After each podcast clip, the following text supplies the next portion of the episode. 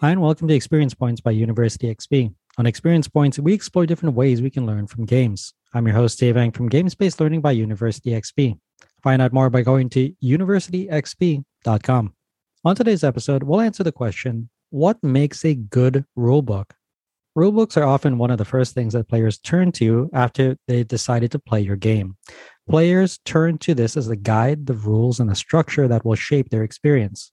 Often designers think about rulebooks at the very end of their design process. However, the ability to write clear, concise, and actionable rules is more challenging than you may think. This episode will review game rulebooks in depth. It will cover the purpose of your rulebook, striking a balance in your structure, and the process of writing and revising the rulebook. The structure of the rulebook will be covered from different sections, including statistical information, components, theme, overview, setup, core loop, and game end.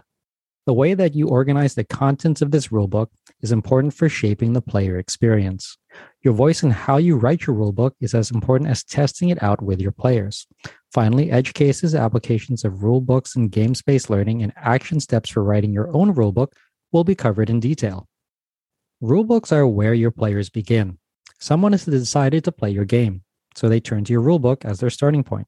It's important to remember that your player wants to play your game. They are not interested in reading your rulebook. The rulebook is just a necessary step in order for them to achieve their end goal.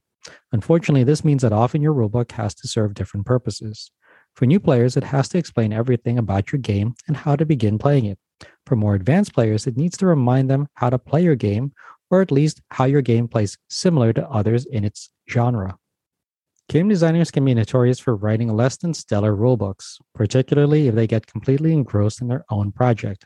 This means that they can no longer look at the game objectively as a project that has changed and evolved over time. However, the rulebook is important. It's perhaps the most important in getting players over the hurdle of playing their first game. A badly written, incorrectly worded, or poorly organized rulebook might force some players to put the game right back on the shelf. This is all the more important when the game hasn't been published yet. Your rulebook should walk even the most seasoned gamer through the steps necessary to set up and begin playing your game. This is especially critical when pitching your game to publishers. That's because your rulebook represents how your game works in your absence. This means that creating a great rulebook is a true balancing act. You have to provide all of the information that is necessary for a player to be, pick up and begin playing your game. Yet you also can't throw in everything about the game in any order. This is the point where designers will often get caught up. They are unsure when or if to provide information in a particular order for the player. Usually, a valuable time is spent nitpicking the details of just a few examples in the rulebook. Instead, designers should spend their time addressing larger systemic issues regarding the rulebook contents and organization. Designers must also approach the rulebook as a work in progress, even after it has been published. Getting feedback from consumers, players, publishers, and other designers is critical. This feedback helps you rewrite and recreate the structure of the rulebook to best serve the end user, the players. That's because while your rulebook may already be in the hands of players, it's still possible to publish digital addendums, edits, and updates that originate from your gaming community. Writing a rulebook is hard. You'll never get it right the first time. Because of that, it's important that you keep writing, changing, revising, and reorganizing your rulebook throughout your design process. So, where should you start? A good starting point is assuming the player knows nothing about your game. However, it is good to assume that players have played other games before. They just haven't played your game before. This reinforces the fact that your players will need to be able to easily pick up and begin setting up and playing your game. Your rules, therefore, need to be understandable and organized. However, you don't want your rulebook to be too long, as it could provide the player with too much information without the correct context. Likewise, you also want to avoid a rulebook that is too short and doesn't address the most common player questions. Writing the rulebook also means organizing as you go. This requires you to chunk and compartmentalize information for players when they need to know it and in the recommended dose. For instance, it's good to have a section in a rulebook for different actions a player can take during a turn. A subsection could address movement and then the types of movement that a player can perform. Additionally, you want to include consistent and defined language throughout your rulebook. If you identify goods as commodities in the game, don't call them products later on. Developing a vocabulary for game terms is important for rulebooks because each time you pick up one, it's like learning a language for the first time. You may already know the difference between nouns and verbs from another language, but you need to learn how to recognize nouns and verbs in this language. Rulebooks are important for conveying the most relevant information to your players in the correct order, quantity, and context. In order to do this, the following areas of rulebook organization are presented in order in which they should be provided to players statistical information, components, theme, brief overview, setup, core loop, and game end. These individual sections will be provided in order with descriptions for what should be included. Let's start with statistical information. Statistical information is some of the most basic but often missing information from the first few pages of a rulebook. Sure, the information is often printed on the side of the box. However, it's best to also list this info on the inside of the rulebook as some of the first information that a player will see. The most important information to list here are the title, designer, number of players, suggested age, and average length of the game. It's important to list this information here because players may review a rulebook without the rest of the game components present. So it's useful to provide information redundancy in your rulebook. In addition, potential publishers may request a review of your rulebook prior to seeing your game. Providing this statistical information here is important in that context. Components are the physical assets included in tabletop games. They can include decks of cards, tokens, pawns, boards, and dice. Components should be listed next, ideally with pictures of what the finished components look like in the game, as well as the quantity provided in the box. This list is important for setting the vocabulary and terms for your game. If you call a piece a meeple in the rulebook, but the game calls them soldiers, then you already have a disconnect between the components the players see and how they will be referenced later on. One of my favorite games that makes mention of all of this and more at the very beginning is Montana. After components, you should next dive very briefly into the theme of your game. Are we medieval knights? Are we pirates of the Caribbean? Are we searching for lost treasure under the ocean or perhaps exploring planets in outer space? Answering these questions provides very brief insight into what the game is about and who the players are from a thematic standpoint. While not known for its theme, Azul does provide some insight in the very first paragraph of the rulebook. This informs players who they are and what they are accomplishing through gameplay. The rulebook should then include a brief overview of what the gameplay is and what players do to succeed and win. This could be different if you are playing a competitive ortho game versus a cooperative idio game. Regardless of the type of game, this section provides great insight and connection between the theme and the setup for the game. For competitive games, the designer should identify what is necessary to end the game and win. This could be the first to reach a certain number of points, the first to finish a specific track, being the last player left standing, or having the most number of resources after a set amount of time. No Thanks is a game that provides this information right at the beginning. For cooperative games, the designer should identify what players need to do in order to succeed against the game. Whether that is to achieve a specific objective in a set amount of time, reduce the hit points of a non player character, NPC to zero, or resolve a scenario. Pandemic provides this information in its brief overview. The setup of the game should be covered next in the rulebook. This includes identifying which components need to come out first and in what order. Many rulebooks already include identifying the game board and placing it in the center of the table so that all players can see it. It's also important to note which components need to go where and in which order. Specific resources that aren't used later in the game can be left until later. Other components like money or player pieces should be identified first if they will be used throughout the duration of the game. Ideally, designers should include a visual reminder and layout of the setup of the game with references to specific steps and text in your description. Doing this provides an overall complete picture of what a setup game should look like for players. It also provides a quick visual reference that everything is exactly where it's supposed to be. Gugong provides an excellent example of the visual setup process and accounting of common and player components throughout the setup. The core loop of the game is what gives and provides players feedback during gameplay. The core loop is what players will do repeatedly and concurrently as they play your game. This is made up of the different actions that players can do or take each turn, round, phase, or stage of your game. The core loop is the main formal structure of your game and what players do at each one of those stages. It's helpful to demonstrate and show players how these structures are formatted. For example, many games include a turn structure in which players take turns in clockwise order. Once all players have taken their turn, a new round begins. Once three rounds have been completed, then a stage is over. Once you've played two stages, one phase is over. Once you've completed two phases, then the game is over and you score everyone's points. Assuming that your players will understand how these structures work is a simple mistake that can be avoided by explaining how these are nested and formatted in your game.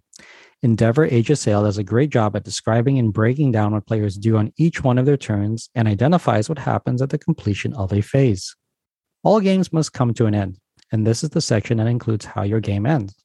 This could be after a set number of turns, rounds, stages, or phases. It could also end with one player left alive. It could also be a race to a certain number of points.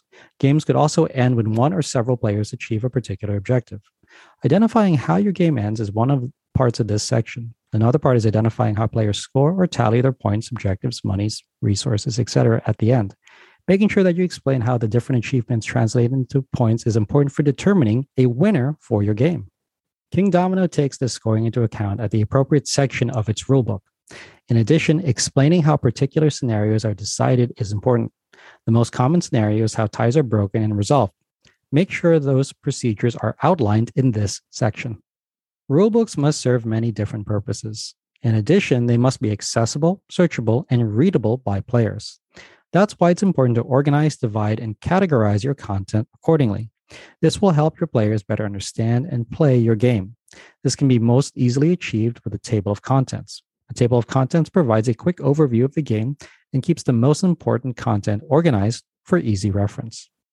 Additionally, it is important to bold and identify key terms and phrases within your rulebook.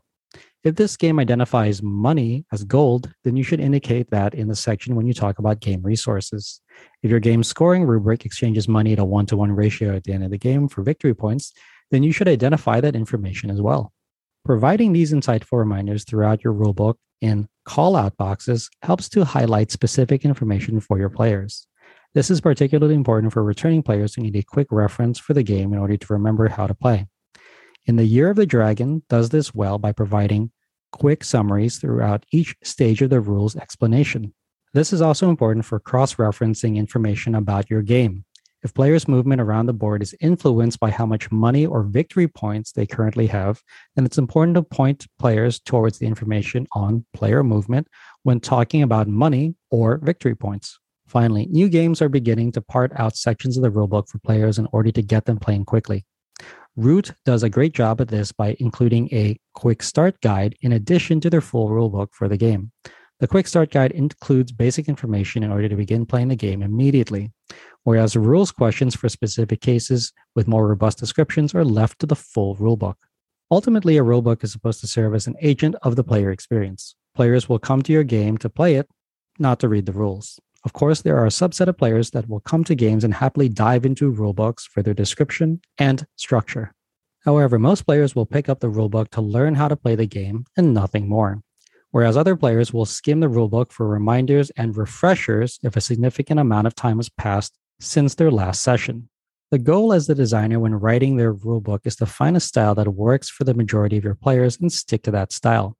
This is mostly informed by the type of game that you have. Is it a light party game? You want your rulebook to be clean, simple, and straightforward. Heavy Euro?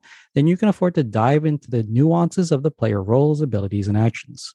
Many games will find a home in between those two extremes. Because of this, it helps to know there are generally three player types who will read your rules. First time players may be first time board gamers or first time players of your game. In either case, you want your rules to be thorough, clean, and approachable. These players need to learn from the ground up how to play your game, even if they may not have played other games like it before.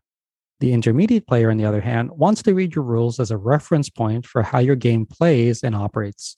These are players who may have already played your game or others like it before and need a summary for how your game is similar and how it is different from what they remember or expect. Lastly, there are the expert players. These are players with a very diversified palette of games. They've read and played a wide swath of different games and may even be designers themselves. These players will carefully review the rulebook looking for typos, loopholes, or otherwise edge cases that the previous two kinds of players may have missed. Regardless of the type of player you are writing for, it's helpful to always write your rules in the most simple, clear, and concise way you can. You can always expand on certain rules in specific cases in other parts of your rulebook. However, remember that ultimately your rules are there to serve the player. You can do this by writing simple descriptions in active voice. This method conveys information quickly and easily. For example, instead of saying the player takes the board out of the box, say, take the board out of the box.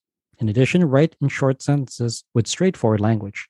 This helps if the instructions are read aloud to a group of players. It is also useful to define how terms are used within your rulebook.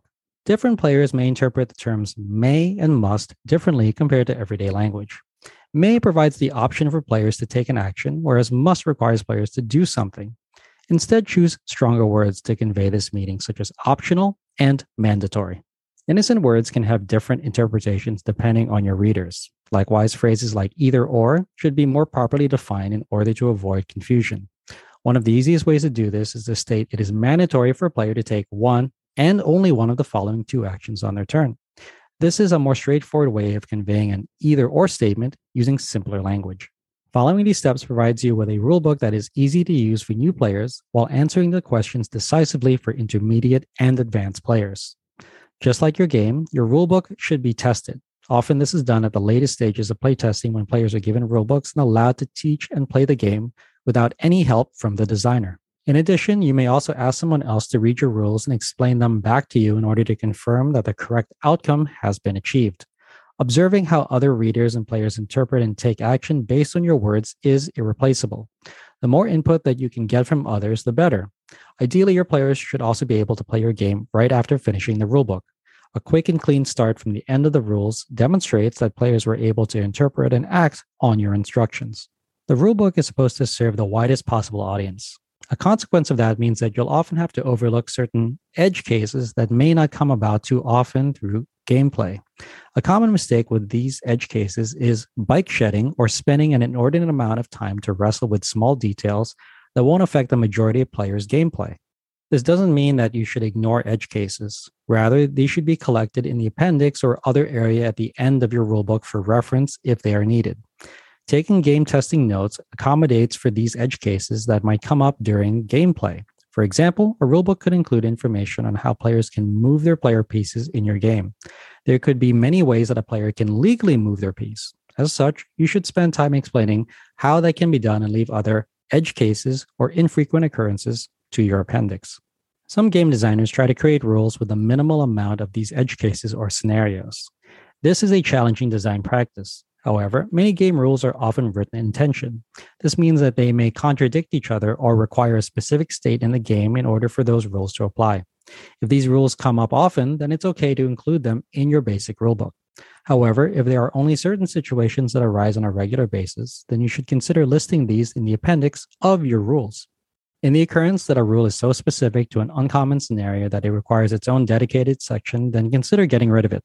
The requirement of dedicating so much of your precious rulebook space to accommodating this very infrequent scenario means that eliminating the circumstances in which it may arise may be the best move to take. We often think of rulebooks for just tabletop games, but rulebooks also serve a wider purpose for educating our players for how to play our game to the best of their abilities. Games based learning includes using existing games to help students achieve their educational goals. Rulebooks have the educational goal of bringing players up to speed on how to play the game as quickly, easily, and painlessly as possible. Because of this, it's best to turn to other educators, teachers, instructors, and professors for the best way to lay out your rulebook content. They often have incisive advice on how to provide information with the right context, brevity, and scope to help your readers. Remember, rulebooks are instructional materials, first and foremost. They are there to serve and instruct your players. Do them service by using your rulebook as a gateway to learning. Lastly, here are some specific action steps that you can take in order to make sure that your rulebook is the best it can be to serve your players. Use board game specific terminology whenever possible. This includes commonly understood phrases like boards and cards. You can also include more industry specific terms like meeples or chits. However, when identifying these terms, make sure that you clearly associate the component with what they look like in the game. Avoid using unspecific pronouns when referring to players. Past rulebooks commonly refer to players in the masculine third person, often through the use of he, him, and his pronouns.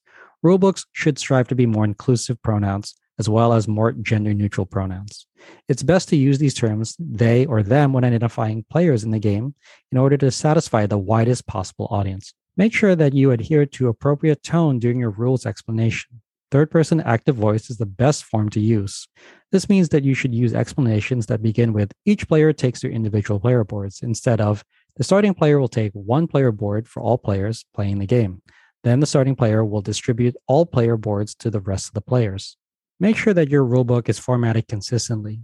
Use appropriate headings, font sizes, bold, italics, underline, and color goes a long way towards making a block of text more easily readable. For quality assurance, make sure that you print out your rulebook and read it aloud. I've spent years writing and often think that I can complete all my edits on my computer screen.